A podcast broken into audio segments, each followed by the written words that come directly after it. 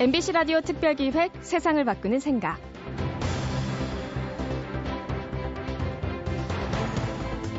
미국 하버드 대학교에 입학한 콜레트라는 영국인 청년이 있었습니다. 이 청년은 학교에서 한 미국인 친구와 친하게 지냈는데요. 어느 날 이 미국인 친구가 소프트웨어를 개발해서 창업을 하자고 제안해 왔습니다. 하지만 공부를 하기 위해 유학으로 온 콜레트는 그 제안을 거부했습니다. 안정적으로 공부를 다 하고 나서 사업을 하는 게 좋겠다는 생각이었죠. 미국인 친구는 하는 수 없이 혼자 학교를 자퇴하고 창업을 했습니다. 그리고 콜레트는 공부를 계속했고 결국 박사 학위를 받았습니다. 그제서야 그는 소프트웨어를 잘 개발할 수 있겠다고 생각했는데요. 그런데 그때 이미 미국인 친구는 억만장자로 이름을 날리고 있었습니다. 그 친구가 바로 마이크로소프트의 빌 게이츠였습니다. 많은 사람들은 확실한 것을 찾습니다. 불확실한 것이 확실해질 때까지 기다리기도 하죠. 하지만 모든 기회는 불확실함 속에 숨어 있는 건 아닐까요? 창사 50주년 특별기획 세상을 바꾸는 생각. 오늘은 에어퍼플 조성한 대표를 모셨습니다. 관세청 공무원으로 시작해서 유명 개그맨 매니저도 했다가 연예기획사 대표, 그리고 지금은 국내 최초의 항공조종사 에이전시를 경영하는 분인데요. 꿈과 열정, 그리고 도전은 20대 청춘의 전유물이 아니라 중장년층에도 어울리는 말이라는 조성한 대표의 말씀. 지금부터 함께 들어보시죠. 안녕하세요. 주식회사 에어포블 대표 조성환이라고 합니다. 참고로 제 나이는 41살입니다. 제가 방송에 나오게 된 이유는 어떤 성공을 이루었거나 지금 대단한 일을 하고 있기 때문은 아니고요. 제가 지금까지 살아오면서 다양한 일을 했었는데요. 대표적으로 공무원에서 연예 기획사 그리고 항공 전문회사의 창업에 이르기까지 여러 가지 일들을 했었습니다. 왜 하나가 아닌 여러 가지 일을 했는지 그리고 아울러서 항공기 조종사에 대해서 잘 알지 못하는 재미있는 이야기를 청취자 여러분들에게 진솔하게 들려드리고자 나왔습니다. 이렇게 다양한 직업과 일을 해왔는데요. 앞으로도 저는 하고 싶은 일이 굉장히 많고요. 40살의 나이에도 자신이 진정으로 하고 싶은 일이 무엇인지 스스로 생각하고 자문자답을 통해서 얼마든지 꿈꾸고 도전할 수 있다고 생각합니다. 그리고 그러한 도전은 20대 청춘만이 할 수 있는 전유물은 아니고요. 저와 같이 마흔이 넘은 나이에도 충분한 나이이자 도전이라는 것이 어울리는 단어임은 확실합니다. 내가 나이가 몇인데 이 나이에 어떻게 시작해? 그런 건 핑계에 불과하다고 생각합니다. 제가 40살이 되던 작년 봄에 11년간 안정적인 공무원으로 근무하다가 그만두고 창업한 국내 유일 항공기 조종사 에이전시 업무를 시작했습니다. 그리고 현재 1년 정도 됐고요. 지금은 사세가 확장돼서 올 하반기에는 인천공항에서 동남아 국가인 나우스 직항 노선에 취항을 준비하고 있는 회사입니다. 청취자 여러분들도 공항에서 가끔씩 국내 항공사의 유니폼을 입은 외국인 조종사를 보셨을 겁니다. 국내의 조종사, 조종사가 부족하다 보니까 약 600명의 외국인 조종사들을 해외 에이전시로부터 인력 수입을 한 건데요. 아이러니하게도 우리나라에는 해외 항공 유학 등을 통해서 약 1억 원가량의 큰 교육비를 쓰고 조종사 자격증을 취득했음에도 불구하고 취업을 못하는 조종사가 해마다 1000명씩 양산이 되고 있습니다. 왜 그러냐면 국내 항공사에서는 경력직 조종사가 부족하지 초보 조종사의 지원은 넘쳐나거든요. 항공사에서 매년 채용할 수 있는 조종사는 극히 적은 인원이다 보니까 선발되지 않은 일명 고급 실업자가 양산되는 거죠. 그래서 저는 이러한 고급 실업자 구제 사업의 하나로 해외 항공사에 부기장으로 취업도 시켜주고 에어라인 조종사로서의 그들의 꿈도 실현시켜주는 일을 하고 있습니다. 제가 이 일을 시작할 수 있었던 배경은요. 저도 개인적으로 2007년도에 항공기 조종에 관심이 많아서 해외 항공학교에서 기초 비행 교육과 실비행의 경험도 했었고요. 그리고 많은 학생들이 파일럿의 꿈을 가지고 큰 비용과 시간을 투자해서 조종사 자격을 취득하고 있으나 그들 중 약 20%만이 국내 항공사에 입사가 가능하다는 것을 너무도 잘 알고 있었거든요. 그리고 작년 2011년에는 국토해양부 주도하에서 이러한 부족한 조종사의 수요를 공급하고자 지방 공항인 울진공항에 비행 교육원을 오픈했습니다. 그리고 연간 200명의 조종사를 그곳에서 배출할 계획으로 학생들을 선발했는데요. 이에 저는 울진 비행원 훈련원 수료자들도 극소수를 제외하고는 항공사 부기장 입사가 힘들 것이라는 것을 아주 잘 알고 있었던 상황에서 그 조종사들의 꿈도 실현시켜주고 남들이 하지 않는 일을 하고자 에어퍼프를 창업하게 된 거죠. 해외의 대형 조종사 에이전시들도 초보 조종사를 부기장과 기장으로 양성하기가 쉽지 않다는 것도 잘 알고 있었고요. 또한 항공 수요가 비약적으로 증가하고 있는 개발 도상국 등에서는 초보 조종사도 부족, 할 것이라고 판단하고 창업을 하였습니다. 그리고 나서 동남아의 여러 나라와 중동 국가를 수십여 차례 방문도 했습니다. 물론 해외 파트너 항공사를 공략하기 위해서 그렇게 할 수 있었던 배경은 제가 20대 후반 시절을 호주에서 어학연수와 그리고 유럽에서 소위 사소 고생을 많이 해본 경험 덕분이기도 하고요. 어쨌든 이런 항공 전문 회사를 창업한 이후에 올해 제트 여객기 부기장으로 여러 명의 취업을 성사시키는 첫 실적을 올렸죠. 현재 국내 항공사에서는 일정한 경력을 갖춘 조종사들이 부족하다 보니까 약 2억 원가량의 연봉을 줘가며 600명의 외국인 조종사들을 수입해 고용하고 있는데요. 이러한 사정에서 우리가 배출한 조종사가 일정 시간의 경력을 쌓고 한국으로 돌아올 경우에 외국인 조종사의 대안이 될 수 있을 거라 생각했습니다. 아울러 국가 기관 산업 중 하나인 항공산업의 핵심인 조종사를 외국인에게 맡긴다는 것도 모순이고요. 그래서 저는 지금 예컨대 국토해양부나 일자리 창출에 있어서는 고용노동부와 같은 국가가 해야 할 일을 제가 하고 있다는 강한 자부심을 가지고 있습니다. 아직은 짧은 삶의 경험이지만 그동안 직장 및 사회생활 대부분에서 관계 형성에서 제 모습은 상대방에게 멘토 역할을 주로 하였던 것 같습니다. 때로는 남이 하기 힘들거나 못하는 일을 제가 대신해주고 장점을 이끌어내서 성장할 수 있도록 일종의 매니지먼트 역할을 하지 않았나 생각합니다. 지금 하고 있는 일도 일종의 조종사 매니지먼트 사업이라고 할 수 있겠죠.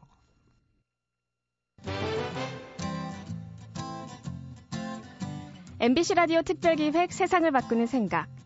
누구나 부러워하는 안정된 공무원 신분을 버리고 새로운 일에 도전하고 있는 에어퍼플 조성한 대표의 말씀 듣고 있습니다.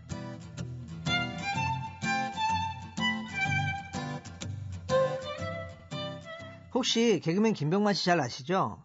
2008년부터는 개그맨 김병만 씨와 엔터테인먼트사의 경영을 한 경험이 있고요.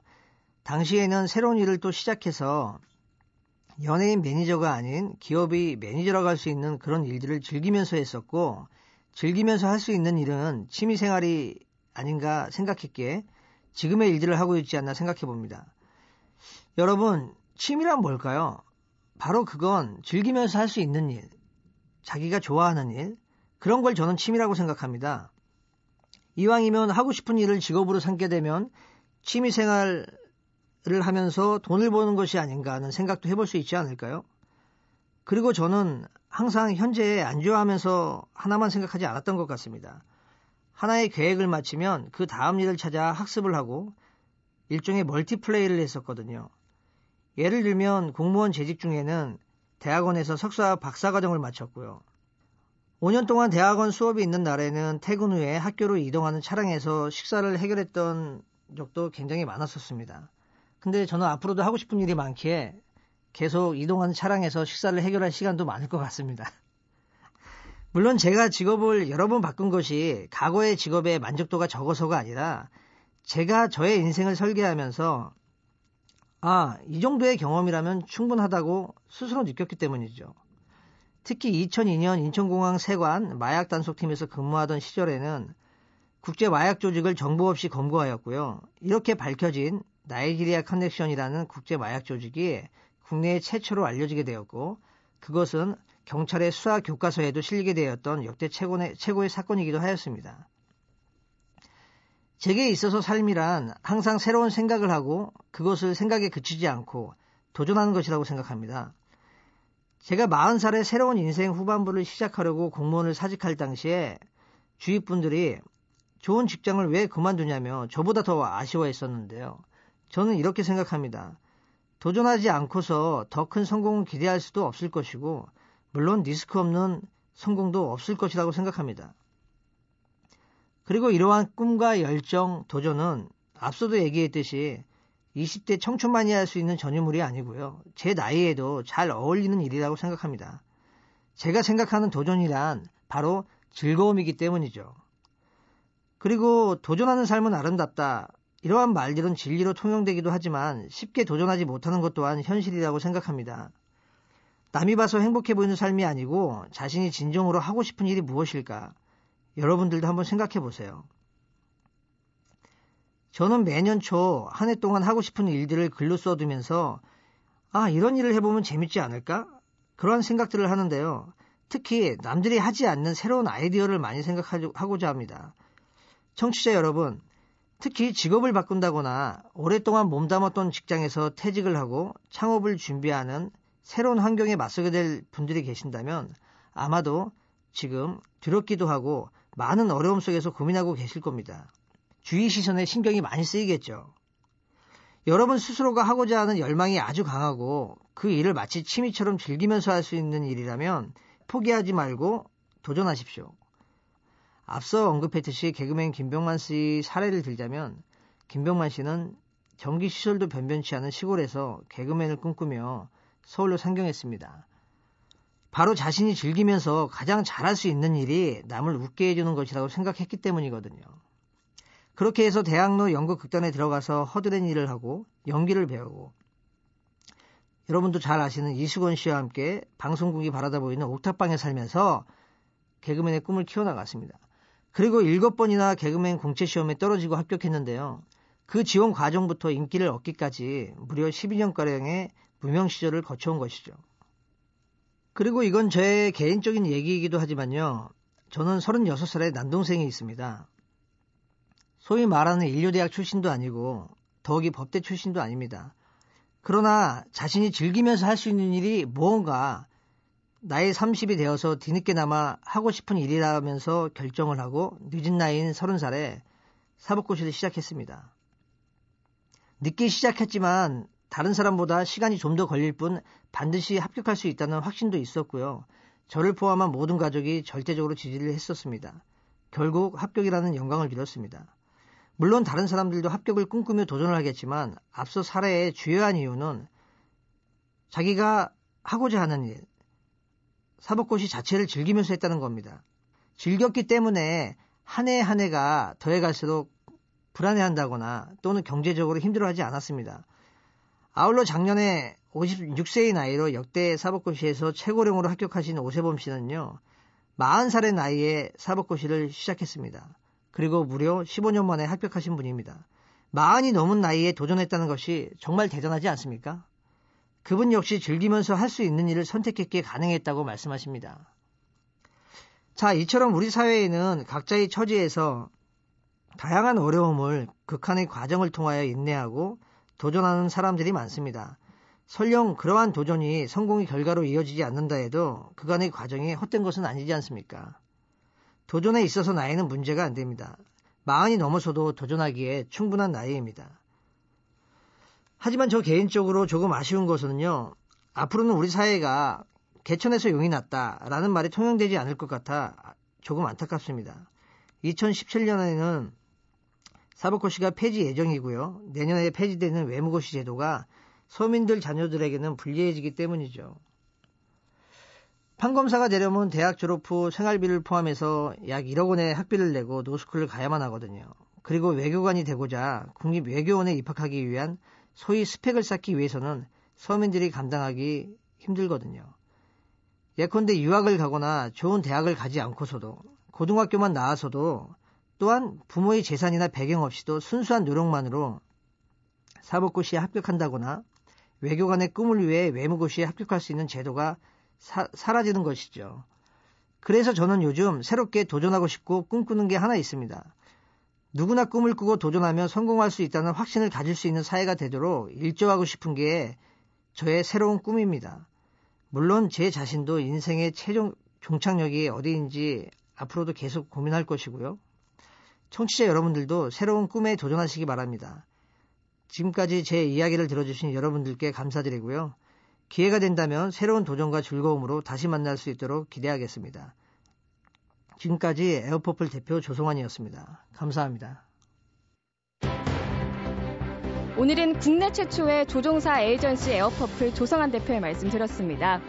도전하는 삶이 아름답다고 하지만 그 과정이 결코 쉬운 건 아니죠. 두려움과 싸워야 하고 장애물도 넘어야 합니다. 하지만 그럼에도 불구하고 끊임없이 새로운 꿈을 꾸면서 자신이 하고 싶은 일을 찾아 도전하는 것은 그 속에 진정한 즐거움이 있고 행복이 있기 때문이 아닐까 싶습니다. MBC 라디오 특별기획 세상을 바꾸는 생각 다음 주에 다시 뵙겠습니다. 여러분 고맙습니다.